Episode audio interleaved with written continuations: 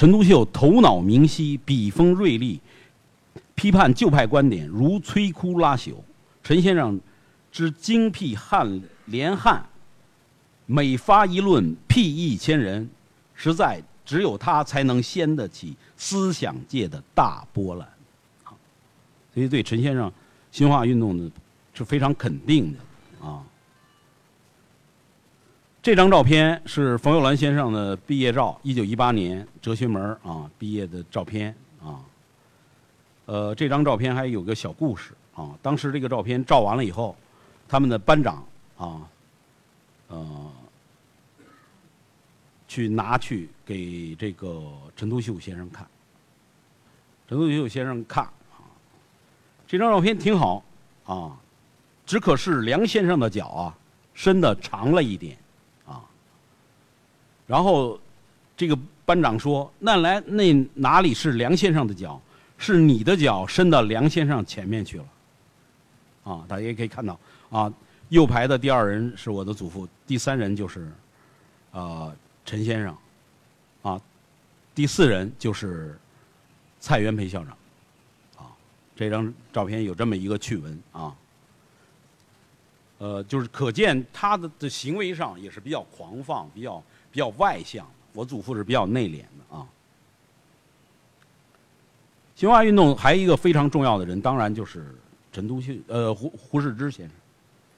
但是胡适之的在在新文化运动的其他的理论上，我的祖父对他评价不高啊。但是对他的白话文运动是非常予以肯定的啊。他就说，胡先生的白话文运动是当时新文化运动的。主干然，未若新人生思想之更属新文化运动的灵魂，所以可可见啊，在新文化运动之中，虽说有新旧两派之争，但是实际上旧派，呃那些观点不堪一击，已经被陈独秀、胡适他还等人啊，钱玄同等人啊，给打的就是招架，没有招架。难以招架，啊！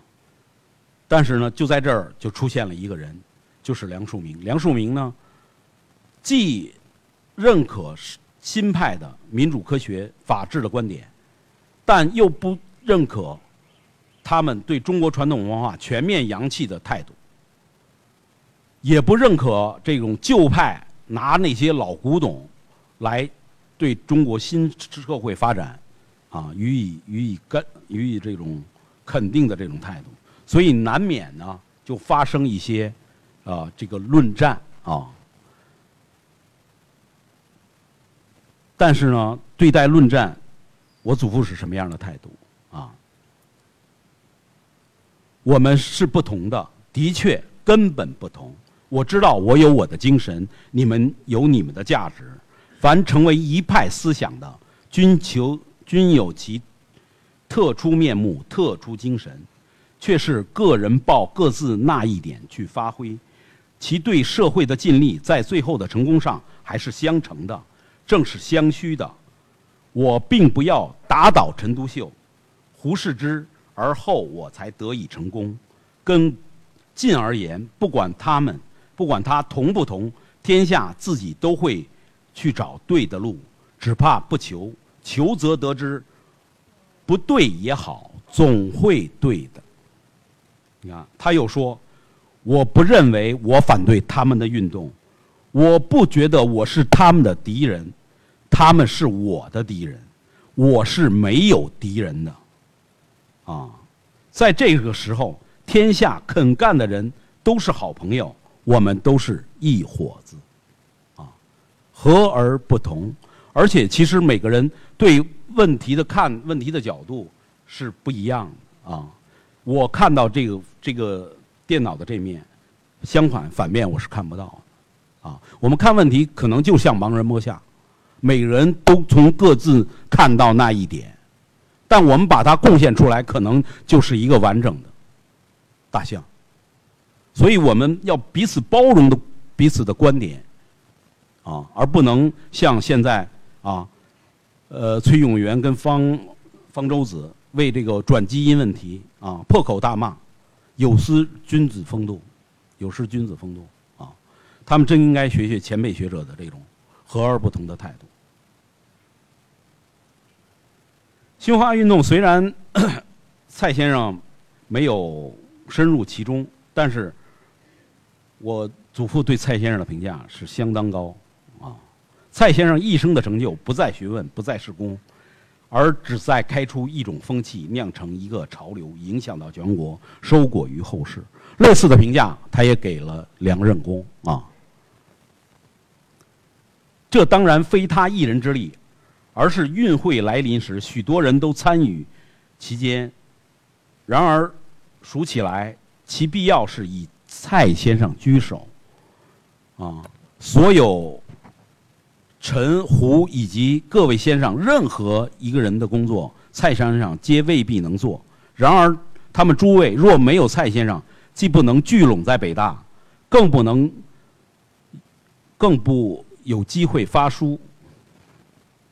聚拢起来，而且使其各得发书，这必定是蔡先生独有的伟大。总之，我所了解蔡先生，其伟大之面之。呃，其其伟大在于一面有容，一面率真。他之有容是率真的有容，他之率真是有容的率真。更进一层说，坦诚率、坦率真诚、修修有容，亦或是伟大人物之所以伟大吧？啊，我祖父对蔡先生评价之高啊。后来以以后来有一位。现代学者啊，认为梁漱溟过分的吹捧了蔡先生啊，说其不过就是现代大学校长应该做的。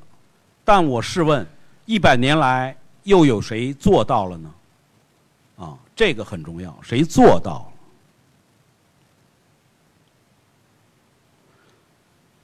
他又说，他对于我讲的印度哲学、中国文化等等等。恣意颇感兴兴味，不存成见，这就是一种气度。这种气度完全是他赋予哲学兴趣相应俱来的。换而言之，若胸怀意识太偏于实用，或独有或有独断固执脾气的人，便不会如此了。这气度为大学校长所必要的。老实说，这与一个为政于国的人。有时亦同属必要吧，啊，他就是说，啊，执政啊，执政的人也应该有这种胸怀，有这种包容不同意见、不同的观点。他在北大七年，啊，得到了北大培养，交出了一个答卷，就是他的成名之作《东西文化及其哲学》啊。但这本书是怎么出来的呢？啊，梁漱溟是这么说的：“诸君或不相信，《东西文化及其哲学》这本书是逼出来的，就是刚才我说的，在新文化运动中，啊，新派把旧派啊打得犄角旮旯，无还手之力，啊，但是呢，他们又不客观的对待这个中国文化的这种态度，迫使我祖父进行思考，啊，他就提出了文化三路向，啊。”西洋文化是人人与人的，中国文化，呃呃，对不起，西洋文化是人对物的，中国文化是人与人之间的，强调人与人之间的。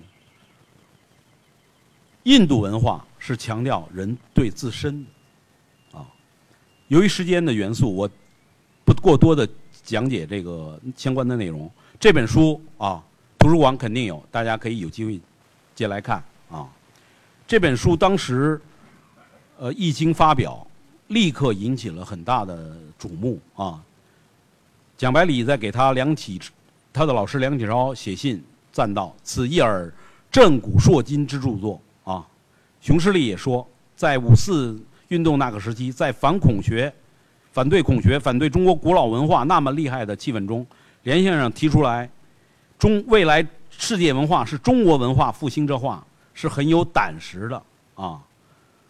呃，后来这个陈来教授啊研究啊，直到三十年啊，西方英呃西洋人啊一直以为梁氏为中国唯一哲学家啊，这是源于什么呀？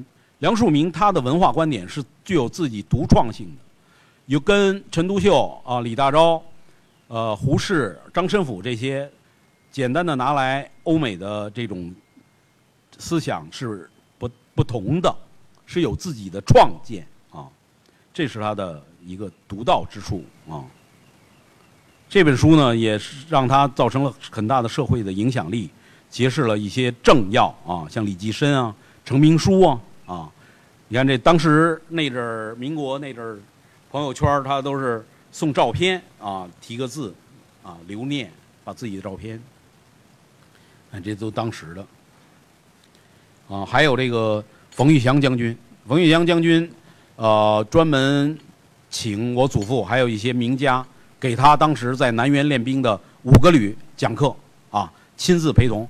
啊，营营以上的官佐必须参加。熊先那个冯冯玉祥先生每回都在第一排就坐，啊，其中就有后来的山东省主省主席韩复榘先生，啊，韩复榘先生就是在那里，啊，对梁漱溟的这种学术观点、思想有所了解，后来达成他们的合作。我祖父在山东做这个乡村建设，啊，做乡村实验，啊，跟这个。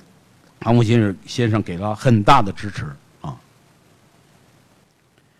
呃，我特别想分享我祖父在《东西文化及其哲学》的不一段一一段话啊，每每读起我都是热血澎湃啊。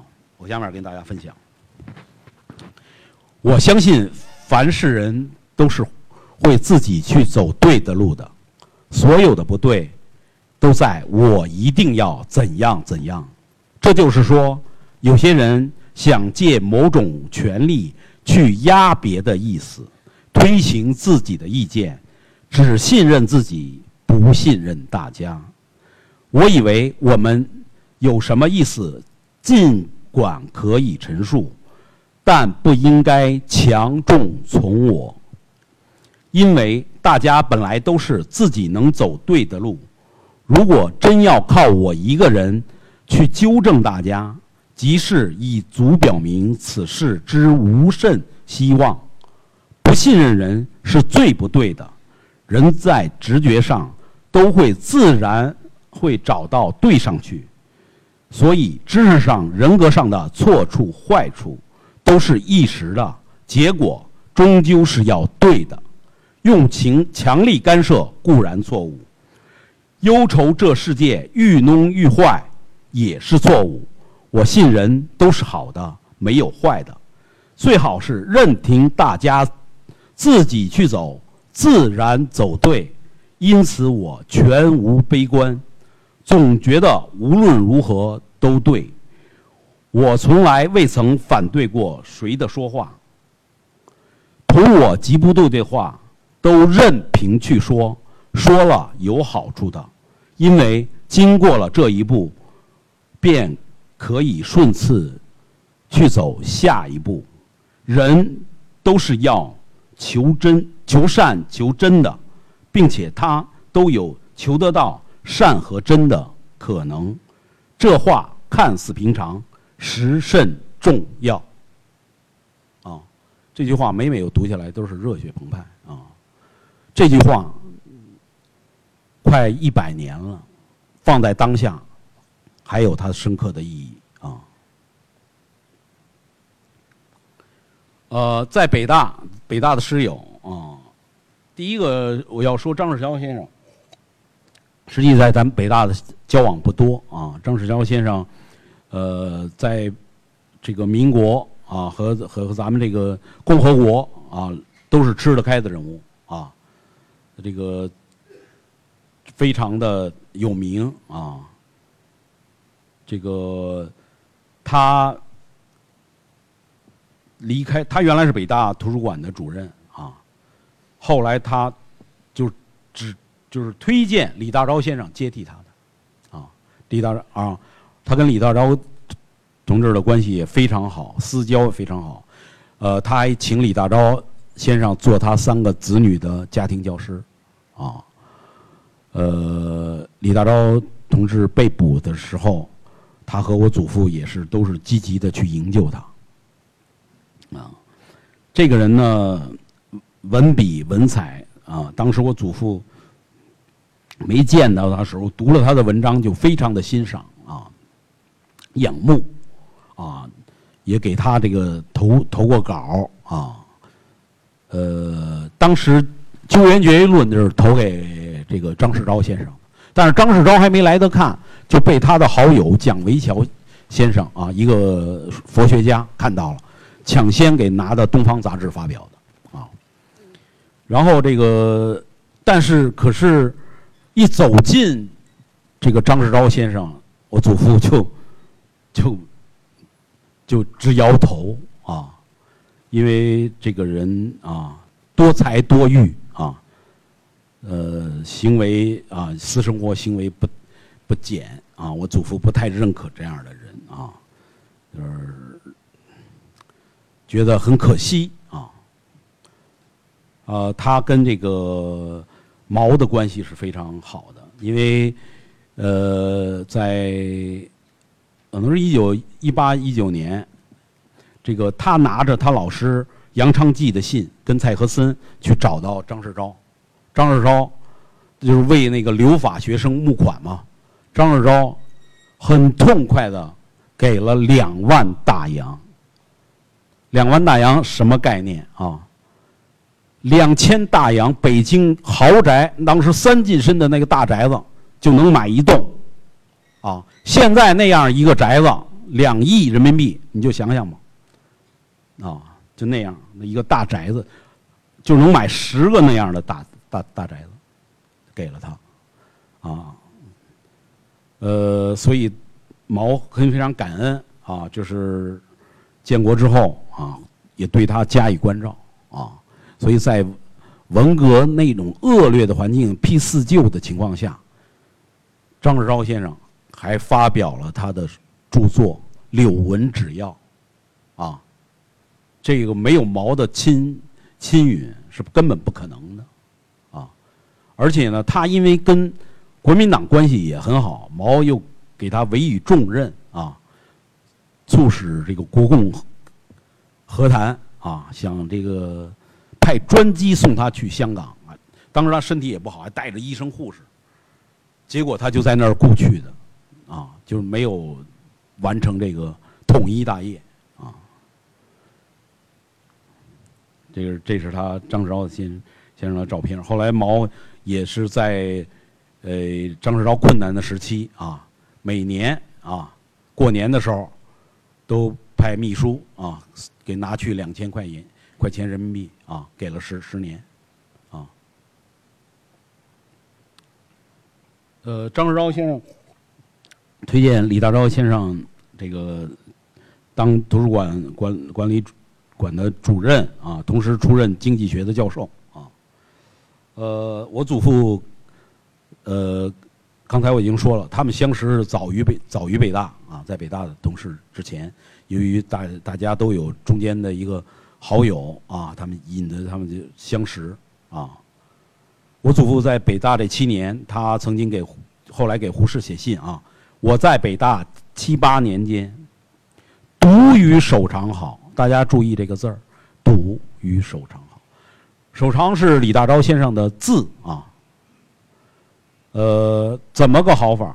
我就跟你讲，就是我祖父讲，就是说他每每去去北大啊，都要到这个李大钊的办公室啊，待个二十分钟啊。李大钊忙就就不聊天就随手取阅一些书刊杂志啊。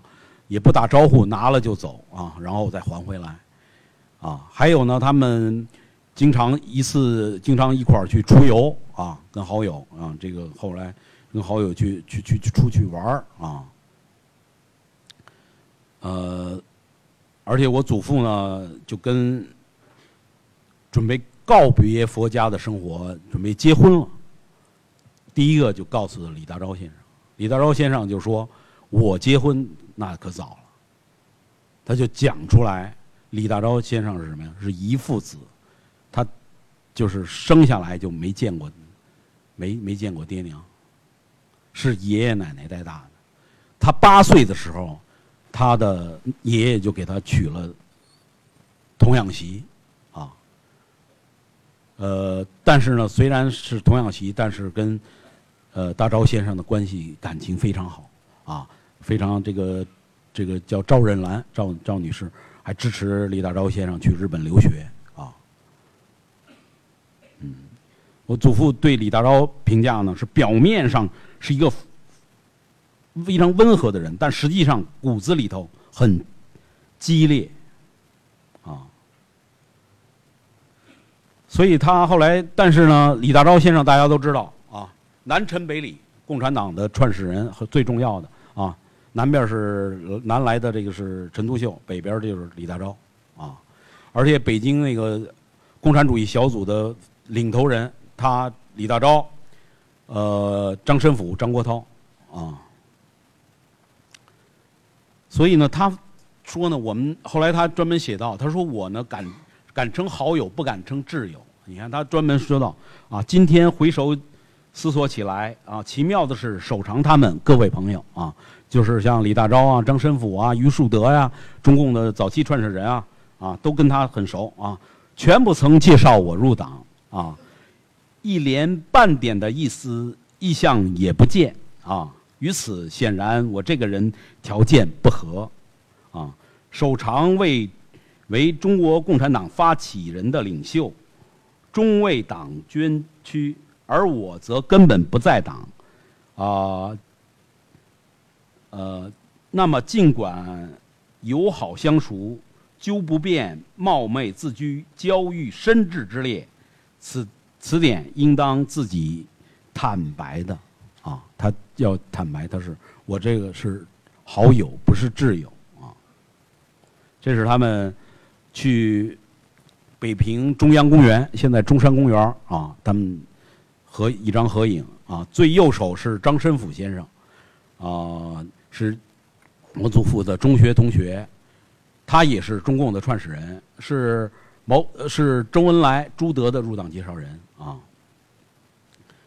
作者就是啊，那个白衣作者就是我的祖父梁漱溟啊，前排那个站立者就是李大钊先生啊，后面靠树坐的那个呃而站的那叫雷国能，也是我祖父的中学同学，嗯，后来李大钊先生啊，二七年呃被张作霖啊抓抓捕以后，我祖父立刻就联络张世钊先生。欲营救啊，跟世钊先生说，能不能先把当时把家眷也抓了，说能不能把家眷保出来？说孩子跟女人是无辜的啊啊！这个张世钊当时呢，跟那个张大帅的参谋长杨玉婷相熟啊，说他能保守长不死，但实际上也是也没有啊得以成行吧，就是还是被。被这个张作霖啊给杀害了，而且李大钊先生提出来啊，不不要枪枪击啊，要求可以接受绞刑啊，所以当时还专门呃买了一套进口的绞具啊，意大利的这个绞具现在脚架是在原来的叫中国历史革命历史博物馆。啊，现在叫国家博物馆啊。现在放在，当时他们李大钊先生牺牲以后，啊，他们一共二十多人，啊，统统都放在这个北京的那个长春街那边有个长春寺啊，放在那庙里头。当时我祖父闻到闻讯以后啊，先去了李家啊，看望这个赵赵夫人。当时我祖父回忆啊，看到赵夫人。啊，卧床不起，痛哭流涕啊！他的长子啊，大概十七八岁，后来这个叫李宝华，当过中国人民银行行长，河北省委书记啊，呆立一旁啊，一言不发。我祖父看这情况，安慰几句，留下石羊，就去了这个长春寺。啊，这个他是第一个到达的。那个警察，警察当时负责看守的警察啊，终于来人了，就交给你了。啊。就这样，我祖父走进寺内，一看那个棺材菲薄不堪，立刻就打电话给张家啊，当时是张的夫人吴若楠女士接的电话啊。我我的祖父嘱咐他一告知他的先生啊，大家赶快给守常集资买买买新的棺材。另外让吴吴若楠女士，因为她是女女士嘛，让她去这个李家去安慰安抚一下赵赵夫人啊。呃，后来这个又过了十几年啊。这个赵夫人又找到北大的姜文林校长啊，呃，著名的石教授发起募捐啊，给李大钊募集了足够的资金，在北京第一家这个民办公墓万安公墓购置了墓地。现在李大钊放置的那墓地啊，是当时北大的这些好友，还有他的那些国民党一些好友，比如戴季陶啊。陈公博啊，这些人给共大家出资共同购买的。我祖父当时也掏了五十五十大洋啊，当时现在在那个都有记录啊。北大呢对李大钊去世呢，呃也是非常的关照啊，在现在都能查到啊，自李大钊先生去世起，这个蒋校长批每个月给这个赵夫人五十洋，五十大洋，一直给到赵夫人去世。啊很很大的关照，五十的洋是当时是足够他养家糊口的，因为毛当时在北大工作，一个临时工的月薪是八个大洋。啊，八个大洋，我祖父说能买八百个鸡蛋，啊，就是大家要知道是土鸡蛋啊，不是现在的啊，就是哎，八百个鸡蛋，还一个也是中共的，也是中共的他。呃，创始人张申府，张申府，呃，他跟我祖父是中学同学，同校不同班啊。他呢，我祖父教北大的时候，他在北大学习，但我祖父呢是教的是哲学，他学的是数学，啊，呃，而且呢，他当时快毕业的时候，那阵已经快毕业了，因为我祖父，呃，这这他是一中学毕业就上北大预科，然后上北大，我祖父呢是当新闻记者，又当司法部部长秘书。啊，然后又来又来北大教书，所以他这这那阵儿来北大的时候，张先生快念完书了，准备出国。出国呢，他一想啊，你跟蔡先生熟，能不能跟蔡先生写个呃，替我申申请一下？因为要一个学校的一个证明，他才能去考那个留洋啊。还专门写信给给我祖父，我祖父还专门替他写信给蔡先生。这些信呢，后来。呃，这个蔡家也给也给了我们家啊，复制件，啊，张申府先生刘洋啊，他也是中共早期的创始人，北京共产主义小组的这个三人之一，啊，这是他在国外读书，在德国读书的时候，啊，你看他最左侧是张申府先生，紧挨着那位女性，右手的这个是刘清扬啊，就是他和刘清扬介绍的右。就是从右属第三人周恩来加入的中国共产党，他们共同介绍的，啊，呃，大家可以看这个图啊，这是我画的，啊，张申府和刘清扬介绍了周恩来加入共产党，他张申府又和周恩来介绍了朱德加入了中国共产党，周恩来跟朱德又介绍了孙炳文加入了中国共产党，啊，就这么一层关系。啊，这张照片很珍贵，大家可以看啊。最最左最左侧下下方的这个是张申府先生，啊，右侧的最右侧的是朱德，朱德跟孙炳文先生也是好友啊。紧紧紧挨着来这孙炳文啊。今呃坐前排坐的这个女性啊是朱德的以前的夫人，也就是他后来大女儿朱敏的母亲，叫贺志华啊。这个贺志华后来有一段故事，他跟呃，朱德分开以后，也嫁给，又改嫁了另外一个共共产党人，叫霍嘉欣啊，罗亦农的秘书。啊，后来他跟霍嘉欣向那个上海租界的巡捕房出卖罗亦农和中共的机密，换取到国外生活，啊，这个罗亦农被被巡捕抓获啊。邓小平还回忆，就是他刚刚离开罗亦农，大概一会儿的功夫就被这罗亦农就被抓了。就是邓小平同志也是差一点啊，就差一点就改写中国的历史，中国革中国革命的历史了啊。当时邓小平同志也差点被抓啊。后来周恩来下令中共特科啊，那个陈赓他们暗杀这个霍家新和贺志华，霍家新当场击毙，贺志华子弹穿过头颅，眼部穿过头颅，呃，瞎掉一只眼。但是没有死，从此不知所踪。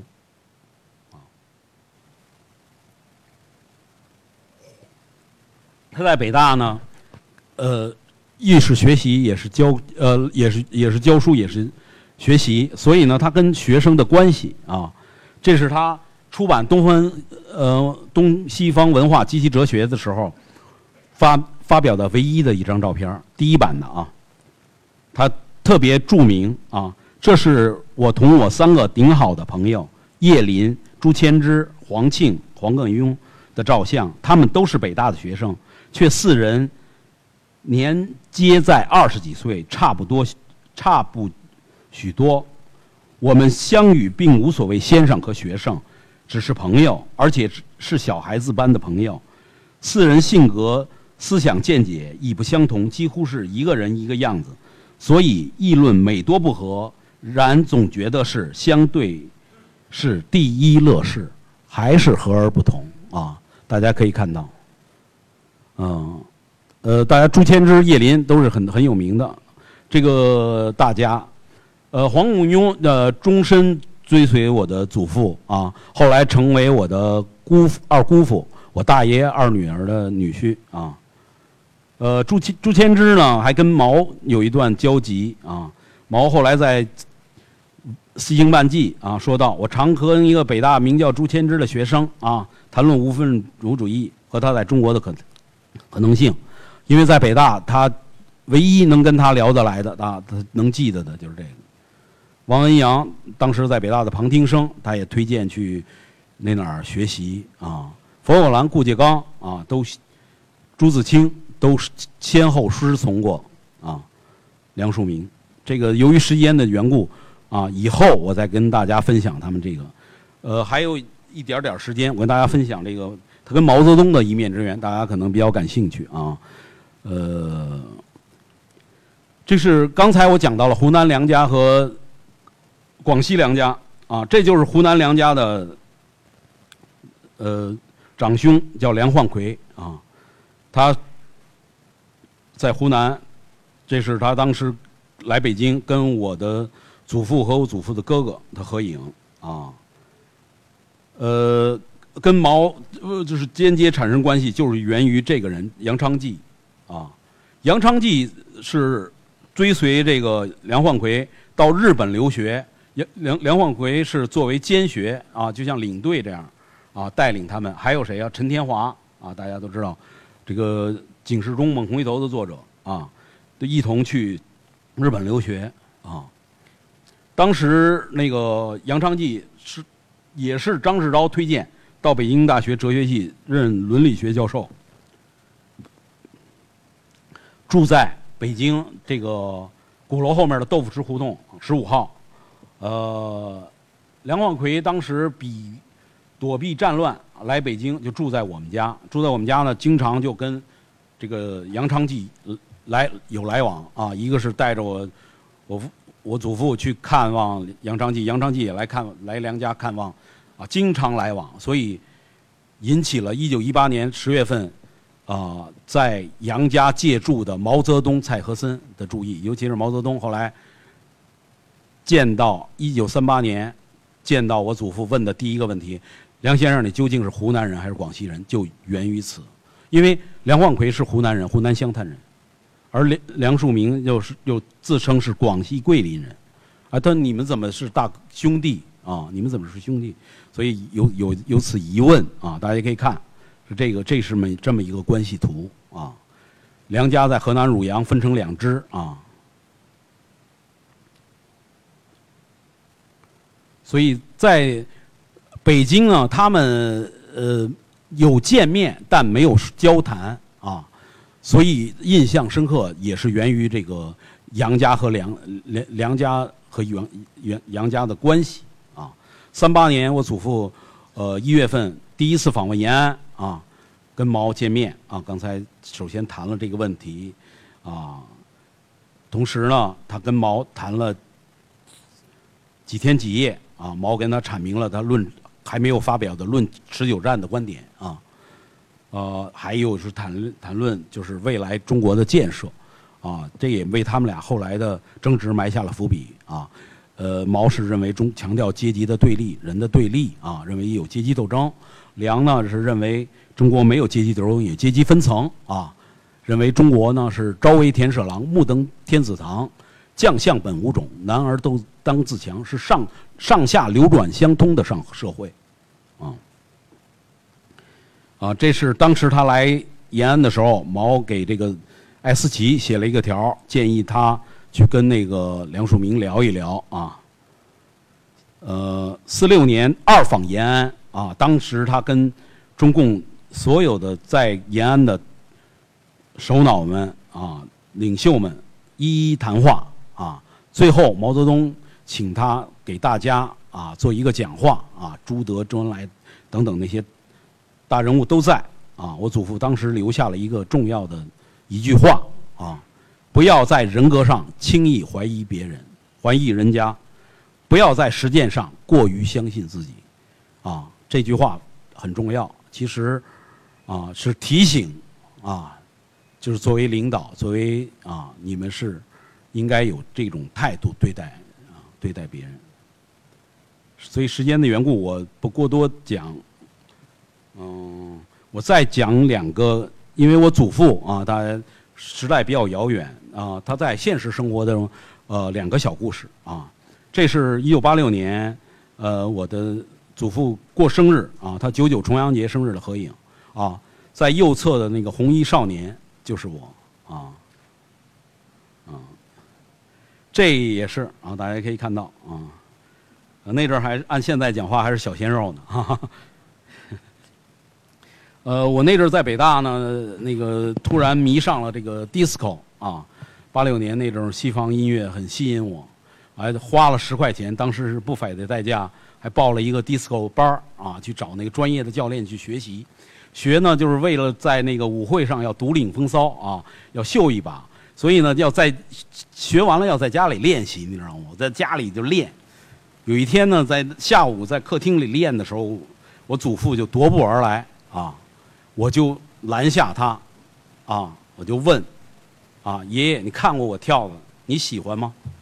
当时有点挑战他的意味，你知道吗？当时他已已经是九十三岁的老人啊，你想想，他我印象非常的深刻。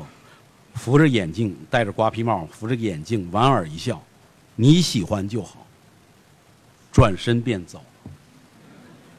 啊，这深深的影响我，他的对年轻人的包容和宽容，哎，因为他可能觉得不喜欢，但是他不愿觉得没有必要去干系年轻人的这些举动，啊，呃，就。最后给大家分享他给我的一封信啊，呃，亲宁来信阅悉甚好。古训云，啊，过而能改，善莫大焉。为人要堂堂正正，顶天立地，俯仰无愧。此意亦由你父母给你讲明。我最近给钦东讲，不贪不贪是根本，一切贪皆从身体来，有心。有自觉，既有主宰，为身体之主，自然不贪，于无多主，主父守自，这个他强调做人要为为人堂堂正正啊，要顶天立地，同时呢，他给我堂哥讲啊，就是钦东是我的堂哥，不贪，我堂哥是什么事儿呢？引起我祖父的讲呢？我堂哥呢，在我祖父家看书，熬夜看书。我祖父起夜的时候看到灯亮，啊，第二天就给他讲了啊，这个也是贪，啊，不可取的啊。所以呢，不贪，我觉得放在当下，呃，我们对我们的生活是有很多的指导意义啊。不光是什么贪官贪钱，还有呢，就是在很多事情你过了就是贪啊。呃，在他人生最后，他呃八八年五月份，他最后一次接接待记者是在病榻上啊，协和医院啊，呃，是一个台湾的一个女女记者，好像叫《远见》杂志啊，他当时来访问，当时台湾记者来的很少，我们破例安排他采访，就让他少问几句啊。这个记者说，我就问一个问题，梁先生啊，你对台湾青年还有大陆青年有什么嘱托？啊，我祖父说，啊，沉吟了一片刻，啊，要注重中国的传统文化，然后又说要看我的《中国文化要义》，啊，他的一本著作。最后他又说了一句，要顺应世界潮流，啊，谢谢大家。